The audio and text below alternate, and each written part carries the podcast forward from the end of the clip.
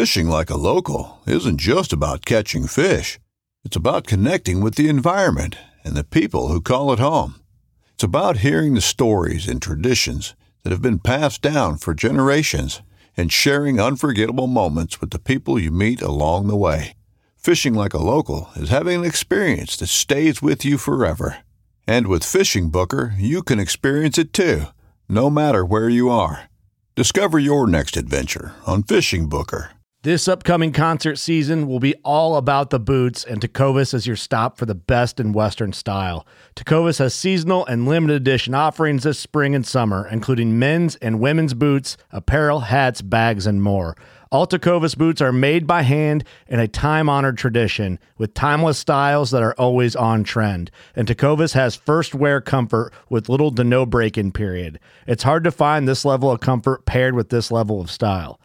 Stop by your local Tecovas store, have a complimentary drink or two, that's WCB style, and shop new styles. The smell of fresh leather and friendly staff are at your service. Many stores even have leather custom branding to make your boots truly personalized, and with regular live music and events, there's no in-store experience like it. If you can't make it into a store, just visit Tecovas.com. That's Tecovas.com. They offer free shipping on all boots, as well as free returns and exchanges, and ship right to your door. Go to Tecovas.com and find your new favorite pair of boots today. Hey everybody, welcome back to another episode of the Journey Within podcast. Got a great friend on with me today, Jordan Hasler from SCIF. And getting to know Jordan over the last couple of years has been a great experience, because he does have a very important role in what he does at SCI and SCIF, but extremely humble, down to earth, and a great family guy, which I think is why we get along so well. Jordan, how are you doing today? I'm well. Thanks for the intro, Mike. Those are, Mark, those so we, are we know each other great. We know each other great. Jordan calls me Mike as a friend. Jeez. That's the first time I've started one off, Jordan, where somebody's called me the wrong name. I do not even know what I was thinking. Oh, that's good. So Jordan spends a ton of time on the phone and traveling all over as part of his job, which we'll get into. But I kind of like on the podcast just to get, so everybody listening can get to know you before we really dig into the work stuff or what you do in the industry. So how long have you been hunting and fishing in the outdoors? When did you get started? That's a hard question for me to answer. I was raised by a father that was passionate about the outdoors, and I think that from as early as I can remember, we were fishing and hunting. He was packing me along and must have been incredibly patient, because I look back now and think how hard that would have been. It definitely is a little challenging with kids. Well, you've got young kids. How is it when you get them outdoors? It's torture sometimes. It's the greatest thing in the entire world, but you feel like the questions will never end sometimes. And do you often think back of, hey, when I was little, how many questions did I ask Dad? And then you get this, like, I remember very, very distinctly of my dad saying, we just need to be quiet now, which was Dad's way of saying, I don't want to answer any more questions. We just need to be quiet now. Totally. Yeah. I look back at that and I remember being mad when my dad would say, hey, we're time out on the questions. And I find myself doing the exact same thing now. That's too funny. So how old are your kids? So I have got a 12, a 10, and an 8-year-old boy. So my 12-year-old is going to be hunting deer and elk in Wyoming for the first time this year, and is as jacked about it as possible. So Wyoming is an age of 12, and you guys moved to Wyoming, what, 2 years ago now? Exactly. Yeah, yep, 2 years ago in November. And moved from Utah, correct? Yep, I was born and raised there. Born and raised in Utah and moved to Wyoming. What was the move? What drove you to move? Oh, it's there was a couple of things, but I grew up in a town of 7,000 in Utah, and that had stayed in that town my whole life. And suddenly that town is now 70,000, and we wanted a place that my boys could be raised the same way that I was, and have hard work that they were accomplishing, and the ability to run wild and do crazy stuff. And Wyoming was the home that that you needed for that. Yeah, they kind of let you get away with some of that crazy stuff, and there's no shortage of work here. No, that's awesome. And it's been a great move, it looks like. Oh, we've loved it. Yep. Hey everybody, month of October, tag season still rolling along here. We've got three deadlines you got to make sure to check out. October 5th, the state of Utah has their mountain lion deadline. Arizona on October 11th for spring bison and spring turkey. And October 31st, ending the month here, Wyoming has their point only. So make sure to get applied for that one. So, and Jordan, with what he does for a living, has had... been very fortunate in being able to travel and have lots of experiences in the field. What's your favorite hunting or fishing memory so far?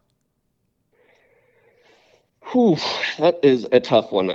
No question. I think that my job has allowed me to see some pretty amazing places. I think if I had to give it all up and only do one thing, it would be to pursue mountain lions with hounds. We have our own pack of dogs, and we've done that for years. And I think that my greatest memories are just, you know, my little kids getting to see their first mountain lion at a very, very young age. We're very passionate about that.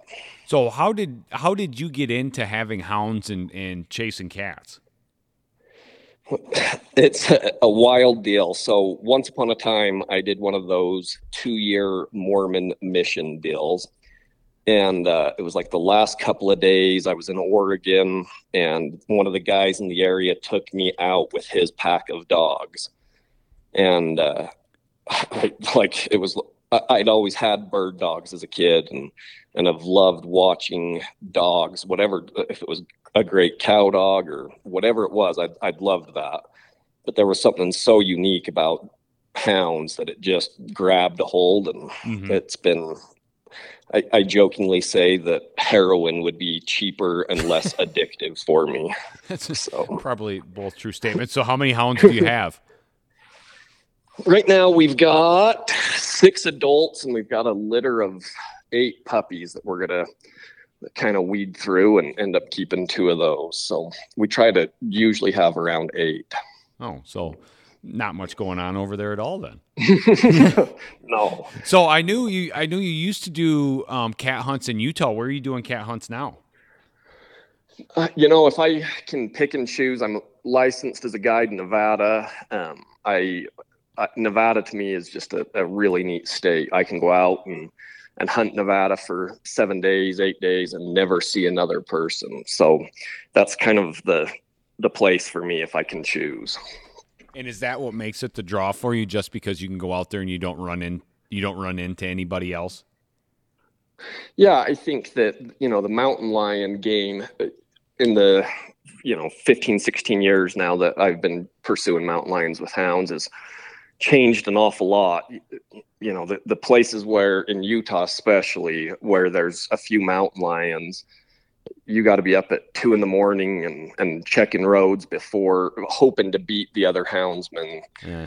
And you know, so I can go out to Nevada and hunt in the springtime when there's no snow on the ground, and you can go really 10 days and not see a single person except for the odd rancher that might be out and about.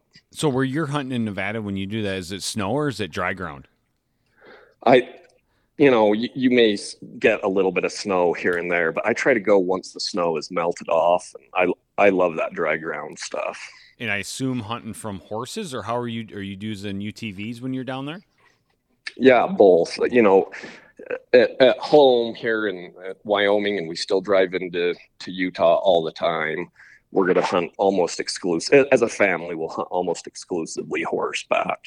If we're taking, you know, a client out hunting, it'll be a mix of the two. We'll use ATVs, UTVs, and horses, and your legs an awful lot too. A heck of a lot of the legs. Yeah. That's awesome. And it's such, like, if you any houndsman I've ever talked to, there's never anybody that's like on the fence. It's a full on like, nope, this is what I do. I love it. This is my lifestyle, and every day I am involved with my hounds one way or the other. Yeah, we love them. They're part of the family. You know, this last year we had to put down the dog that we've had forever. Wow. It was like the end of the world at my house, it seemed like. So they're next to the kids and my wife. They're a pretty important part. No, that's awesome. And your wife is fully on board for having the hounds. Oh, she's in the process of getting licensed as a guide herself in Nevada. She takes the dogs out by herself when I can't sneak out. She loves it. Oh, that's awesome. All right, so moving on here. Knowing, again, with your work, you've traveled some interesting spots. What's the favorite spot that you've traveled to and been able to hunt? You know, Africa, I think for me is just a place that I love being in Africa, period. I think that the adventure of being in that area, the way that you step back in time, you know, I think that there's something pretty phenomenal about that. I think that I got to see Tanzania 3 or 4 years ago, and I just don't know how you compare, you know, these wild places. And it's interesting, you know, I talk about how Nevada appeals to me so much because I can go out there and never see a soul. Africa really does the same thing for me. Even if I'm just along as a buddy in Africa and I'm not pulling the trigger, I find Africa to be just this mecca that I wish that, you know, I've got these buddies that are diehard mule deer and elk western big game hunters, and they say to me, oh, Africa sounds like it's stupid, and I just wish that they could go and see it one time, just because I think it would change their tune. Just to experience it. Once your feet hit that dirt, there's something that changes inside of you for sure. Yep. So what's the craziest spot that you've traveled to or been on a hunt? Oof. And I think I know your answer, so that's why I'm waiting to see here. It's a toss-up right now between Chad. I went to Chad this last March, and we'll have to catch up about that sometime. I ended up having to get Global Rescue, and that was a very wild experience. But Myanmar, at the end of the day, was the wildest, I think. That's what I had on I thought it was in Myanmar. Yeah, it was wild. So for everybody, what were you there hunting, or were you were part of being of a group that was there hunting? What were you hunting when you were there?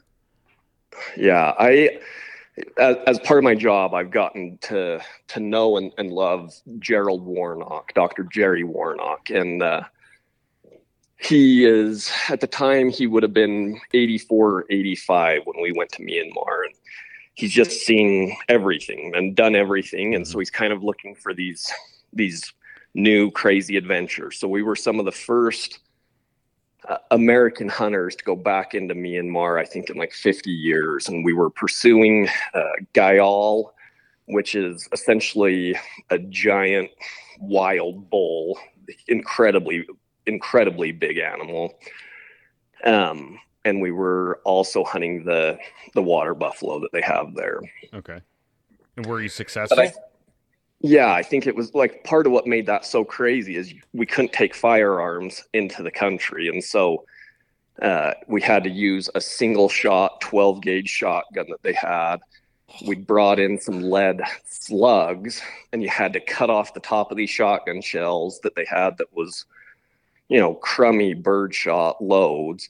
You'd cut the top of them off and dump all the BBs out and slide the slug in there. And then we had to melt wax over the top of it to hold it in. What? It was just this crazy, crazy scenario that you're like, is this gun going to explode on us? That's insane. It was wild. So how many days were you there for? We were there hunting. We were in country for 10. We probably hunted for about 7 of those 10 days. At any point there, did you feel unsafe? You know, we were coming in just as that civil war was kind of wrapping up, and we were over in that part of the country. And I felt incredibly safe the entire time. When we were leaving, the military was driving these giant transports of, I would bet 50 soldiers on each of these transports, and there was, I think I counted like 115 of them that drove past us. And we had to pull over and divert our eyes. You couldn't look at them. It was just that felt a little intimidating. Gotcha. How, like, I always get fascinated with locations like this, of how all the work that it takes to get it set up, because it's not, you're not going to Arkansas duck hunting. You're not going mule deer hunting in Utah or Wyoming. Like, there's nobody that's established there. What was the person that you were with in country, like your host? Who was it? Was it somebody that hunts all the time? Who was that person? No, it was crazy. It was actually a native kid that they had. I'm trying to remember exactly. They'd flown a South African professional hunter in that had gone out and spent, a month ahead of time, found this local kid, organized the paperwork, which that was a total, crazy thing in and of itself, just the paperwork. And, every official that you would see that would ask to see the paperwork had never seen anything like that. So the whole thing was really wild. But this local kid just picked us up, and I think, if I remember right, from the time I left camp to come home to the time that I stepped in my door was 80 hours straight of travel. Wow. What did your wife say when you dropped this bomb that you were heading over there?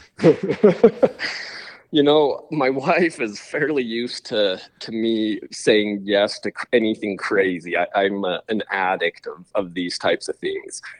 So years before that, she'd made me, I think, triple my life insurance policy. So now she's kicking you out the door anytime. She's like, yep, get out. Exactly. Get out.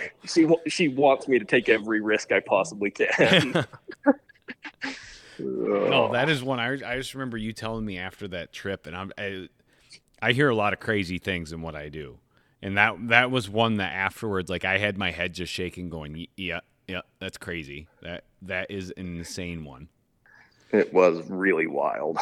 And was it just you and Gerald that went?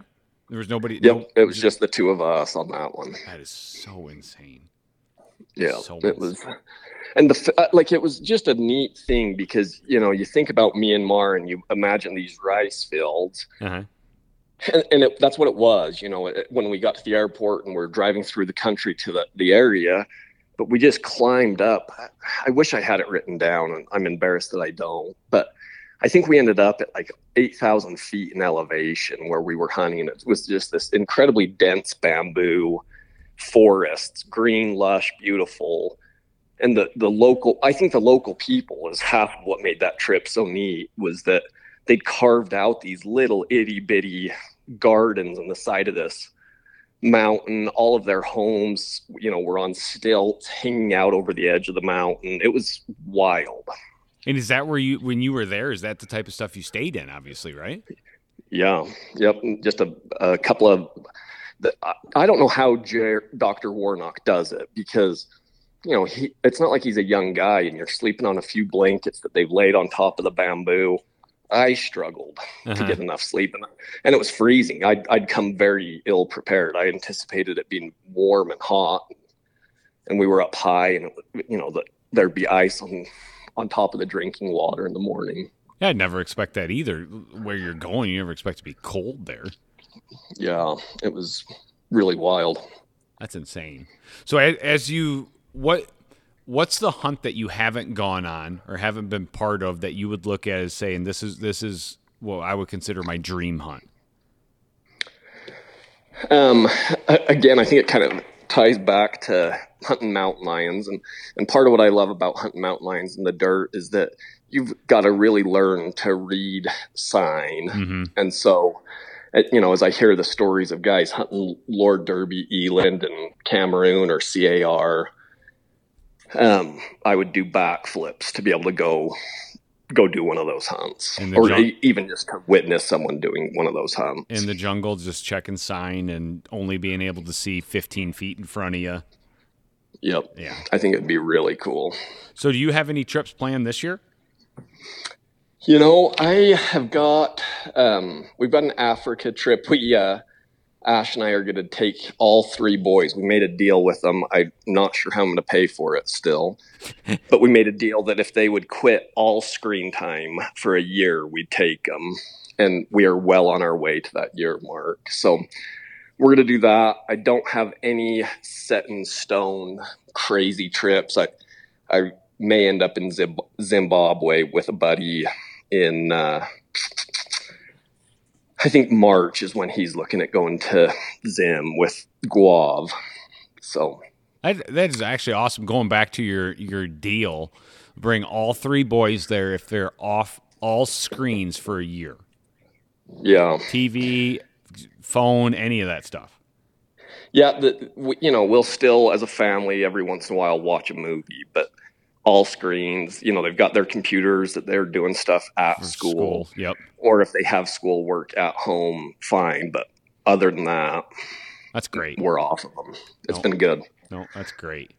We've got a guy there that's, I think we'll just go do like warthogs and some, little stuff with the boys' jackals, but just to give them a chance to see it. To see it and get a little bit of trigger time is perfect. That's a great trade. Great trade. So let's go over. So you work for SCIF. For listeners that don't know the difference, what is the difference between SCI and SCIF? Yep. So SCIF is just SCI Foundation. Really, there's two separate entities. We work hand in hand together. The foundation was born, we have a 501c3 status. And for listeners that don't know what that means, essentially it just gives the foundation the ability to raise money where the donor can use it as a write-off against their taxes. Mm-hmm. Where SCI is a 501c4, correct, yeah. And, so they're going to be doing all of the lobbying to protect hunters' rights. And some people don't know, if you make a donation to support that, you cannot use that as a write-off. Mm-hmm. And so the foundation is doing humanitarian work, primarily conservation and education is our real core focuses. Okay. And that's great, because I have to say, like, I get that question a lot. What's the difference between SCI, SCIF? Which one does each work on? It really comes down to SCI is the one that works on the lobbying for hunters' rights is where it totally comes. And no money that is raised for that can be a tax deduction. Doesn't matter if it's for hunting rights or any group that has a lobbyist that is trying to impact laws and so forth. You can't donate money to any of those groups and have it be a tax write-off. Before you came to SCIF, what was your past work experiences? What did you do before you got into the industry? Yeah, so I'm as cowboy as it gets. I love horses and livestock a lot. And somehow, after the crash of 2007, I found myself working for tech startups. Really? And I spent 8 years working for tech startups, yeah. I would not have guessed that in a million years. I know it. Here's the thing is, I use tech in my life. I am not passionate about tech. I don't understand a ton of tech. But I found this niche within the tech industry where I was great at developing relationships and really good at seeing who potential partners that could sell our product or our tech. And so I managed these business relationships and partnerships and developed them. Wow. I did not expect that. So how do you transition from that to SCIF then? So it's an interesting deal. As a little kid, I'd read stories about Africa and dreamt of hunting Africa at some point in my life. And, my first trip to Africa was right when Cecil the Lion, that story broke out.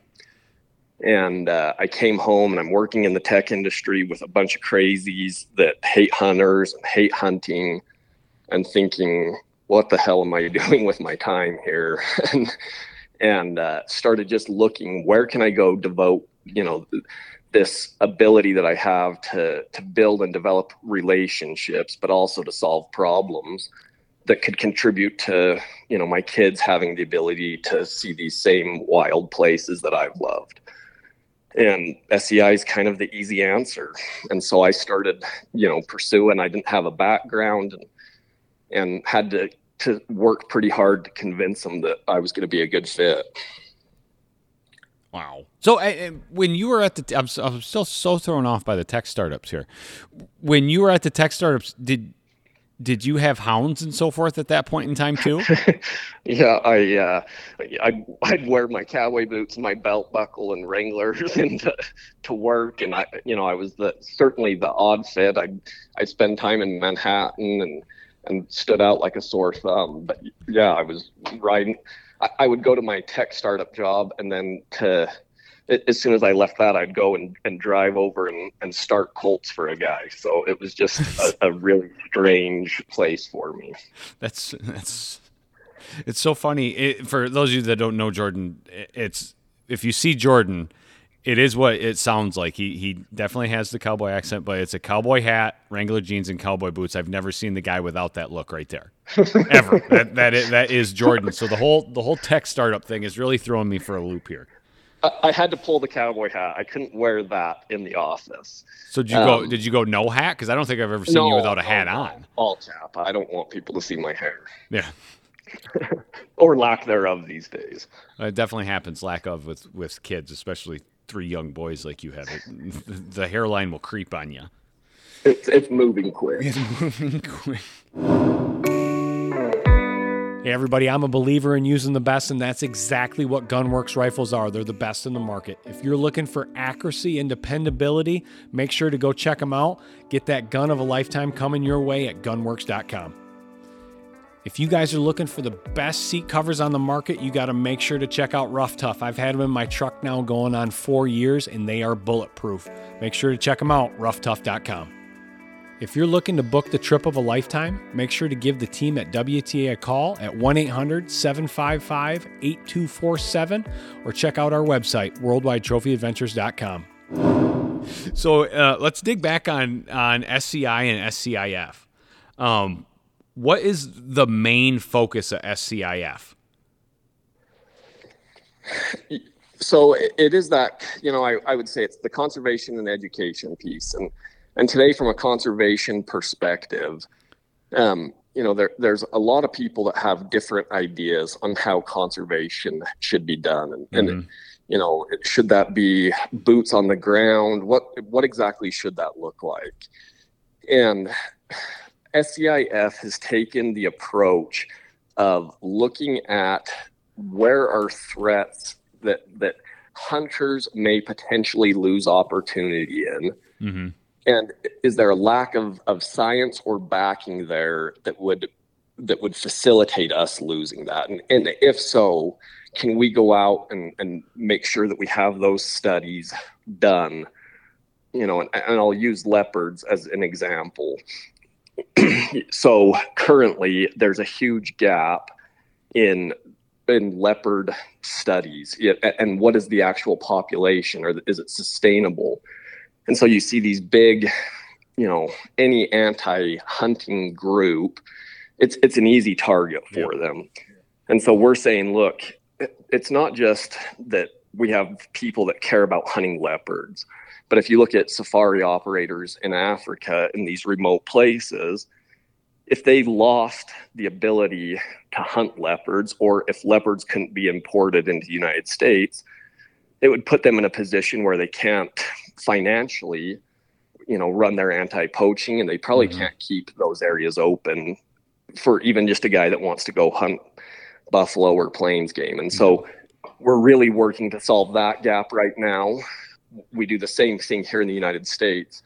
CWD is an incredibly hot topic, and I don't know that we have this aspiration that we can solve CWD or cure CWD. But what we do have is, we don't want game agencies to be making decisions based out of fear or speculation. We want game agencies to make decisions on how we manage wildlife based on science. And so we're trying to determine, how is CWD being spread?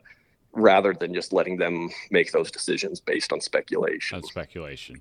So I've got one I'm going to bring up that I gave you no heads up on here. So when the agency closed, I don't even remember what agency it was, they recently just closed the importation of waterfowl from Canada.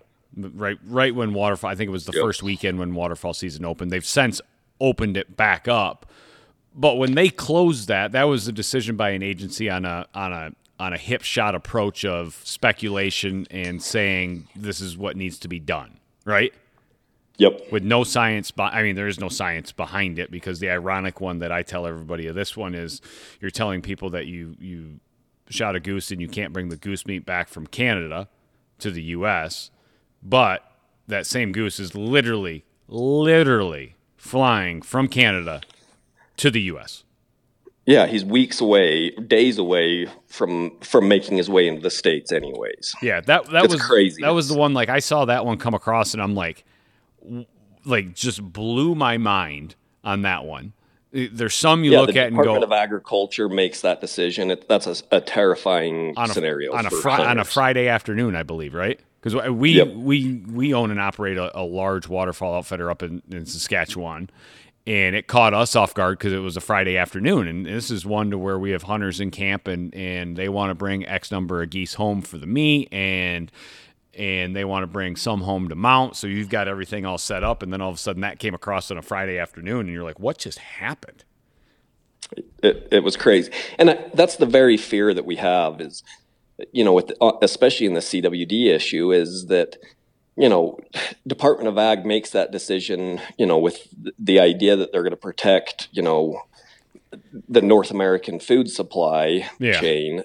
And I get it that, you know, we definitely don't want avian flu running rampant, but it's a decision that's made purely off of speculation. Like there's no scientific backing there. And it's the same thing that, you know, we're worried about with CWD. So can you get into, like, on the CWD one, what projects is SCI helping with, or SCIF helping with, to get that scientific data to be able to show certain things of, hey, you can't close this down or you can't do that? I think that the biggest one that we're trying to head off right now is that you're seeing this big push that this is being caused by baiting. You know, that CWD is being spread at these bait sites, and that affects a lot of North American deer hunters, whitetail deer hunters specifically. And so, unfortunately, there's no data that would support that today. So, one, we want to assess, is that even taking place? Is the spread happening at those bait sites? If it is happening at those bait sites, is there ways to minimize it at those bait sites? So can we spread corn rather than dump it in a pile? Does that minimize it? Like, so really trying to determine what is the risk factor there, and if it's something that needs to be addressed. And I think that this is what becomes the tricky spot for SCIF is, you know, potentially does it increase the spread of CWD? Sure, maybe. We don't know the answer to that. But if in fact it did, then I think that, you know, hunters have got to rally around that science and say, look, we don't want this to spread any more than a game agency does. Exactly. You know, so that's what I hate. That's the idea of that scenario playing out that way. But if for some reason it did, I think that, you know, we've all got to take the high road there and support that type of stuff. Yeah, but I mean, I 100% agree. But you guys are actually doing the ones and putting the research in to get the science and the data to actually show what it does. I know, so one of the companies I'm involved with is Buck Bourbon, which is a deer attractant that's heavily used in the East. And talking about feeding or baiting or whatever, it's been a long tradition in the East for, if you look at how the land is split up, and this is one of those touchy subjects in hunting, compound bow, crossbow, that type of conversation.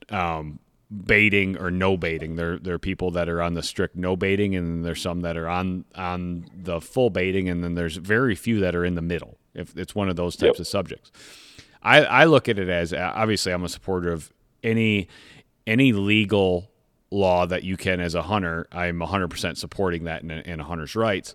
On the feeding one, I just look in the East. There's so many people and so many hunters, and the tracks that people have to hunt are sometimes so small. Sometimes somebody doesn't have a food source to hunt, and if their best way of being successful in the couple days that their schedule allows them to go outdoors is to hunt over a bait site or a feed site, like, I support that. I 100% support that. But then there's some people that are anti-baiting or anti-feed sites, and they don't want anything to do with it. You know what? I support you at the same time. Like that, you don't have to do it. But don't get mad at somebody that is doing it when it's legal to do it, and somebody has 20 acres and you're hunting on 300 acres over a cornfield, and that guy that has 20 acres literally is a grown-up woodlot, but that's all he has. Yeah, I think that the loss of any right or opportunity is a dangerous place for us. Just because it's not how I would want to hunt doesn't mean that it's not okay. And I think that when we talk about hunter ethics, you know, people are quick to criticize the ethics of others, and ethics are a really personal thing. What's important to someone may not be important to someone else. And I think having some tolerance there and recognizing that your ethics don't have to be the same as everyone else's ethics. That's a very, very good statement. And I heard this one a long time ago when I got into the hunting industry and started support different conservation groups and so forth. And it, if you think about it, makes a lot of sense, but you give up an inch, you give up a mile. Totally. So it's that mindset of, okay, an anti-hunting group or somebody wants you to do this, and you go, okay, that makes sense. You give that up. Well, tomorrow they're going to say, I think you should also do this. And you're like, nah, that's so little, let's just get them off our back. So you give up that. Now all of a sudden you look back down that same road 5 years later and you look at everything that was giving up or that you didn't fight for, and now you're pinned in a corner and the game's almost over. Like that mindset, once I got in and to see the fights that happen for hunters' rights on a daily basis, I fully agree with that now. Like, if you give up an inch, you give up a mile, because they're coming for everything. So you have to fight as a group, and don't segregate off and have archery guys over here and rifle guys over here and private land over here and public land over here and international hunters over here and sheep guys. Like, you can't, when it comes to the big fight, you can't all be segregated off. You got to stand together united. 100% agreed. Yeah. And that's like, I love the public land push.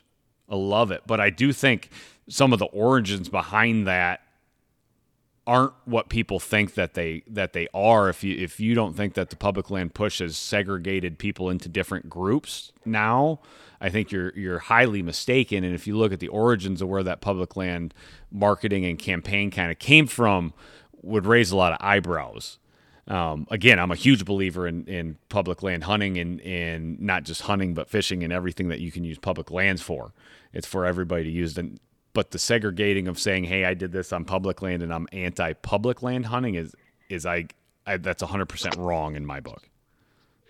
Yeah, I think that it's pretty simple to look at U.S. politics today as a whole. And I look at it and I'm disgusted by the polarization that's taken place. And yet somehow within the hunting community, we have seen and we're continuing to see the same thing taking place, that, you know, they're able to drive us apart. And that's an incredibly dangerous place for us. It is. And I think they may have looked and changed their game plan up and went, you know, we're going to take a little bit longer road here, but ultimately one that will have more success if we segregate them from a strong, united front. And now we've segregated them off. It's a lot easier to pick up on things, to where they can whittle away at the easy stuff. Like, let's get trapping, get rid of trapping across these states, or make it almost impossible for someone to trap. And most you know, guys that are hunters are like, yeah, I'm not going to trap. I don't care if we lose the right to trap. Mm-hmm. It has implications. Yes, it does. Because now, yeah, it does for sure. Now all those animals that were trapped, those populations go high, and it starts affecting other. It's a right on down the list of how things are affected. For sure. So yep. How do, in knowing it's tricky, but how do SCIF and SCI work together? Yeah, so, you know, as we look at those programs or projects that are going to matter to hunters, we certainly, you know, seek the input of some of those, our great SCI allies and what are the types of fights that they're worried about in protecting hunters' rights. So we take that into consideration. They will draw on the science that we have gathered as they're making their case and lobbying, you know, the actual lawmakers. I would say that, you know, we work very closely together. It's important that the foundation cannot and does not do anything to try to drive membership of SCI. But you'll see the foundation, we're present at convention, you know, very engaged at the annual Hunters Convention. Mm.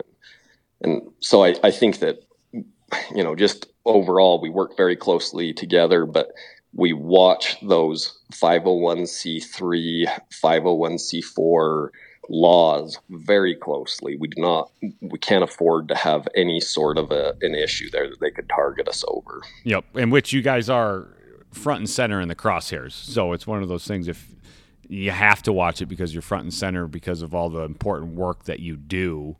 Like, I don't even want to imagine the hunting landscape without an SCI there protecting, both on the SCIF front of getting the scientific data, and then the SCI front of not being there to protect us in the laws and so forth.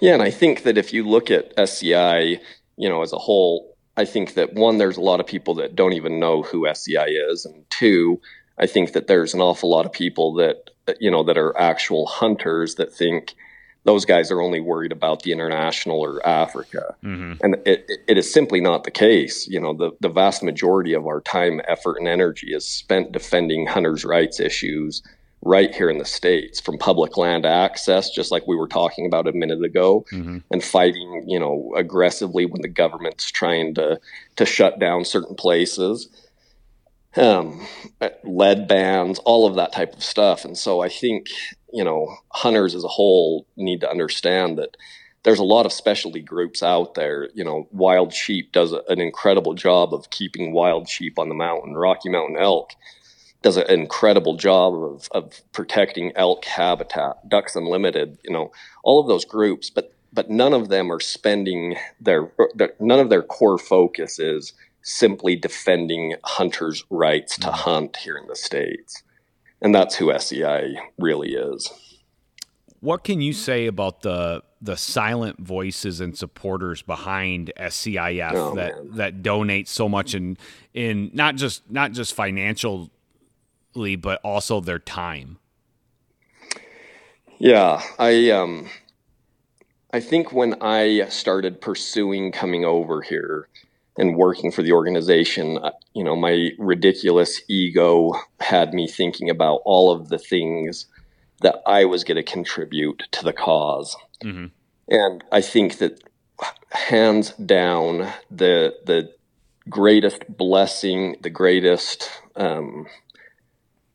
asset that I have found as I came over here is, you know, the amazing volunteers and donors, and not just what they're contributing to the cause, but what they have done for me in my own life, and the relationships that I've developed there. These are people that are, you know, who knows what the future holds for me on a personal level, you know, 10 or 20 years from now. But these are people that are so committed to the cause, and they share a vision that I also personally share. I have friends that I will have for the rest of my life because of this job. It's mind blowing, the time commitment that people give and the amount of money that people are willing to give. And most of the time, I can't think of a single time that they've given that money because it would help them have more hunting opportunity. They give that money or that time so that you and I, our kids and our grandkids and whoever comes after that will have those same opportunities. That's what people care about. And I think that that's been no doubt the most inspiring part about my job. That I can say when I got into the outdoor industry, I had no idea the behind the scenes support from so many people on the time, energy, and money that's given to allow SCI and SCIF to continue the fight for hunters. I'm still blown away every time you see somebody step up or groups step up when something's needed like that. You couldn't have worded it better. I'm blown away by that. And without those people behind the scenes really doing that, the fight wouldn't be as fun, put it that way. Yeah. There's something today that I hear these criticisms of the wealthy hunter. And oh, that guy couldn't hunt without a guide. And I wish that people understood that oftentimes the very people that they are criticizing are the people that are doing so much to protect their own rights to hunt. You know, and if people understood that correlation, I think that there ought to be an awful lot of gratitude, because I get it. You know, yeah. I've got lots of buddies that are slaving away, trying to make ends meet, and they're hoping to get out on a family hunt this year. And it feels easy to criticize someone that can pay for a guide or pay for a special hunt. But really, our rights and our abilities are continually under threat. And those are the very guys that are protecting us. I agree.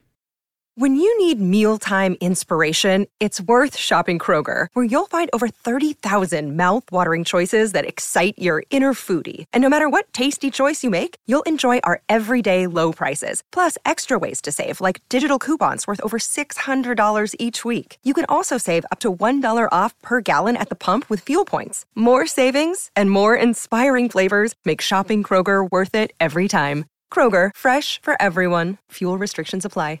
Another day is here, and you're ready for it. What to wear? Check. Breakfast, lunch, and dinner? Check. Planning for what's next and how to save for it? That's where Bank of America can help. For your financial to-dos, Bank of America has experts ready to help get you closer to your goals. Get started at one of our local financial centers or 24/7 in our mobile banking app. Find a location near you at bankofamerica.com/talktous. What would you like the power to do? Mobile banking requires downloading the app and is only available for select devices. Message and data rates may apply. Bank of America NA, member FDIC. I agree. So if I'm going to ask you a very, very vague, very open question, you can look at it from an SCIF perspective, or you can look at it from just being in the industry or just what you've seen. What are the biggest issues facing hunters in the next 5 years? Public perception.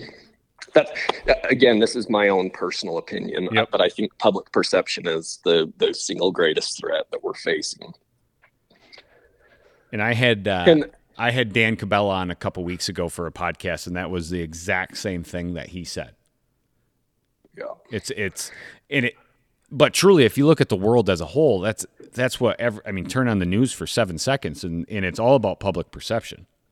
You can look at it and it's what does the public perception of X issue look like?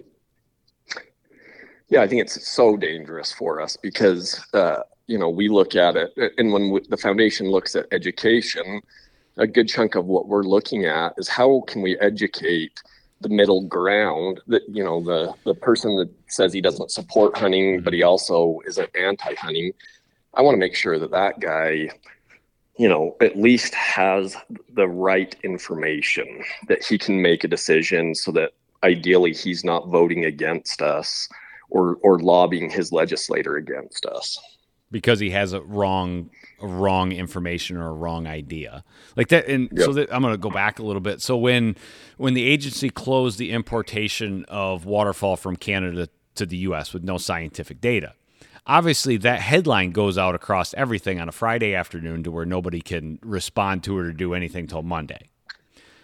So if you look at the perception based on that for people that are in the middle that may not want to spend the time or don't really have an interest in it, they see that news article go, importation of water from Cancel stopped because of avian flu. So think about that. Somebody that doesn't really have the knowledge base on either side, really doesn't care, but they get that article put in front of them.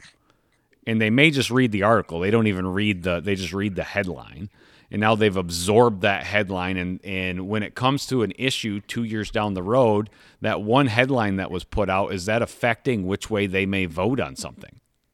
Totally. And it's especially in a post-pandemic where a bat shut down our world for 2 years.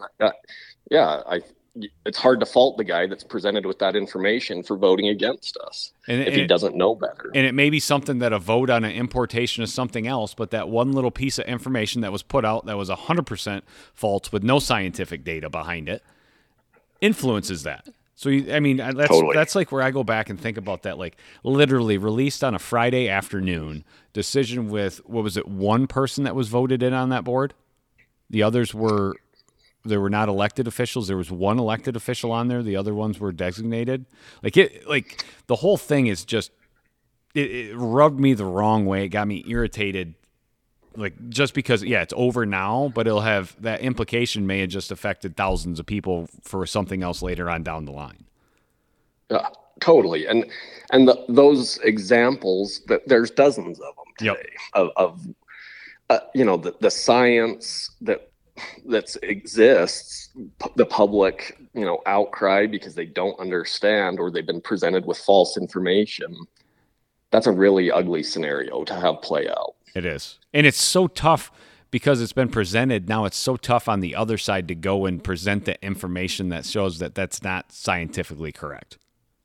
Right. Because the story's already over. It's done and over. Nobody's going to look back and say, hey, that was like, how many times you see something in the news that was ran that wasn't correct. And you see the article that comes out 2 weeks later, 3 weeks later that says, hey, we incorrectly said this, but it's smaller. It's not as publicized as what just went out. Yeah. That's why I don't like watching the news. No, it's a scary scenario. And I think that hunters, this is the danger of social media, right? Is mm-hmm. that you can, any anti-hunter can type up a scientific article that's totally false and be pushing that out. And we've got to be awfully cognizant of it. So you kind of jumped ahead. So one of my new favorite questions that I like to ask on here, because it gets a wide range. Some people get heated pretty quick. And it all deals around social media. So what is your take on social media? Does it hurt, help, or indifferent for the hunting community as a whole? It's a hard question. I think, we kind of touched on it earlier. I think social media has the ability, and I've watched it in my own life, where, I see someone post something, and I'll use hounds, for example, mm-hmm. They post a picture of them with a mountain lion, and I think, how does that guy do that? He's got crappy hounds, or that it has this ability to divide us because of jealousy, ego, pride, whatever that looks like. And I'm guilty of it at times. Mm-hmm. And so I think, is it good or bad? It can be both. I think that it's currently doing more damage probably than it is good. I always look at it as one bad post takes million of average hunter posts to wipe out. Totally. One person can do a post that's disrespectful and doesn't cover what the majority of hunters do every day, and that post can cause more damage than everybody else posting for a year. Yep, 100%. And then you start looking at some of the people that in the hunting community that have large followings, and you look at the reasons behind why they do certain things. It's not what the average hunter does. They're doing certain things to get more engagement. to get people to comment, to raise eyebrows. But if you look at it from a whole, for a hunter's perspective, that stuff's not good. Totally. If I actually think that's I hadn't put that piece together that you just said, is that, you know, social media can be used to generate income for certain people. And, and when that takes place, I don't care whether it's hunting or some other deal, people are willing to say and do things that they may not actually really believe or be willing to do in another scenario. Mm-hmm. But, and it's those ones that are taken by anti-hunting groups and run all over. Like that, those are the, it's the, as I call, the low-hanging fruit of stuff that you can grab and run all over and see and just say, hey, this is what's going on. Can you believe that we still allow hunting? And it's one, it's one bad picture that never should have been taken, never should have been posted. And it runs like that, and it'll catch millions and millions and millions of views. It's ugly, ugly scenario.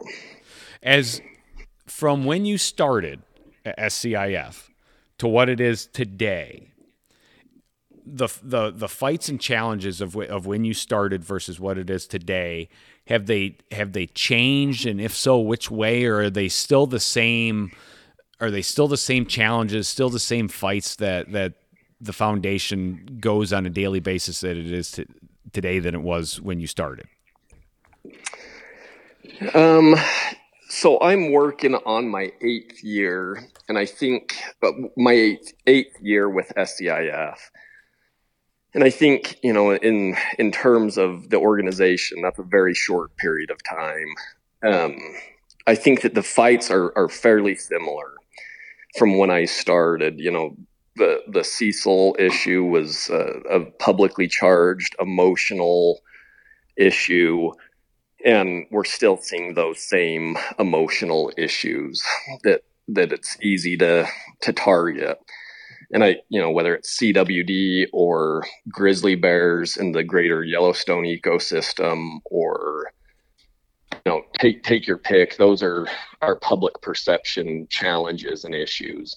And I think it's a place that we've really, really got to get dialed in as a group of hunters that care, and being cognizant of what we're sharing, the stories that we're telling, how we communicate. And I think that ultimately a general sense of complacency may be our greatest enemy here. Mm-hmm. No, I'd fully agree with that. So before I break off with you, let's talk convention. Where is convention set for this coming year for SCI? Yeah, this is a giant departure for SCI. We have been in between Reno and Las Vegas for the last 50 years. This year, we are going to be in Nashville, and really, really, really excited for what Nashville's going to hold for us. I think it'll do pretty darn well for SCI coming off, and for a lot of listeners, 2 years of COVID really hurt conservation groups, because if you think about it, the majority of the fundraising is done during that convention time period for not just SCI, but Wild Sheep, all these organizations, it's done during that convention. Yes, they have fundraising events that happen year round, but the majority of them happen in that short convention time period.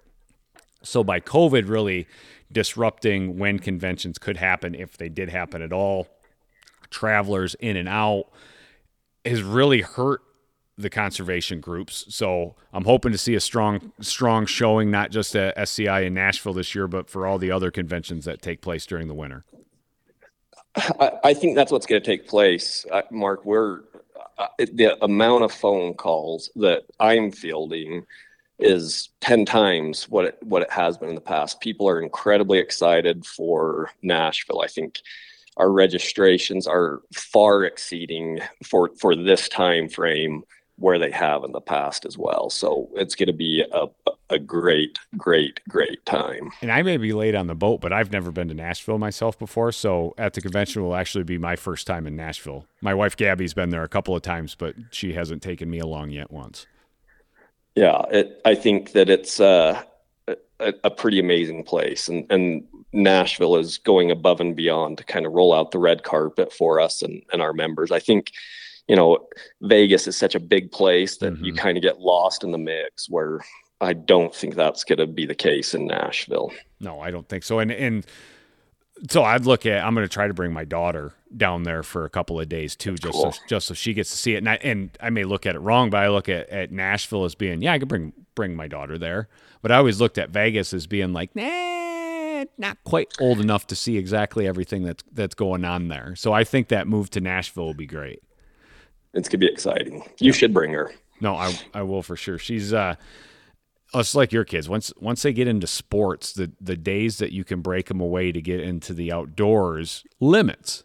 But I don't see, I like, if you find that balance of, okay, we'll hit a youth season, we're going to hit opening day here, we're going to take a couple of hours off after school to go out here and balance that. Like, as you know, life's all about balance with kids. If you can keep it a healthy balance, they'll be fully engaged. And my goal is now isn't for Shelly to be hunting 25 days a year right now at the age 13. Yep. My goal with Shelly is that when she graduates high school and college is that I have a hunting buddy to go with on a weekend. Right. Yeah. Yep. Well, perfect. Your kids are probably better off than my kids. My kids are being raised by a guy that's still trying to figure out how to balance his own life. So well, I think you're doing a pretty darn good job of it, but by the time you have 8 hounds, it's tough to balance anything. It is pretty tricky. Throw in some horses and then a little bit of travel that I know you have to do. And you have and I should have mentioned this to start with. Jordan has a much, much better other half. Much better. Far better. Yeah. You're spot on. Someone that's willing to deal with the travel and hold the fort down. And it's one of those. She is pretty incredible. Yep. But that's... For guys like us, we need somebody strong on the back end to keep us going. Otherwise, it wouldn't be nearly as successful. For sure. Well, yep. Jordan, thank you, sir, for joining. We're going to have to do this again. Maybe we should actually think fun. About it. We should plan around convention season. After convention season, so we have a little recap of how everything went. Let's do it for sure. I appreciate you having me on and asking some fun questions. I ask fun questions, and I try not to ask just fun questions. I try to get some to where I get you caught off guard and talking about stuff you really don't want to talk about with people listening. Some of those are a little tricky. There's no question. Yep. No, I found those are the ones that are interested and get people engaged. It's to ask them the questions that a lot of people won't, because they know what the response will be, and sometimes it's not what people want to hear. But I'm a believer in, you know what, if it is what it is, and just because we don't want to hear it, it's probably best that we hear it because it opens our eyes a little bit more. 100%. I love it. Yeah. All right. Thanks, Jordan. Hey, have a great one, Mark. Yeah. Thank you, everyone out there, for all the support and downloads. Don't forget, go leave a 5-star rating and a written review on Apple Podcasts. That always helps. Also, if you're looking to book the hunt of a lifetime, go visit WTA at worldwidetrophyadventures.com or give the team a call in the office at 1-800-755-8247.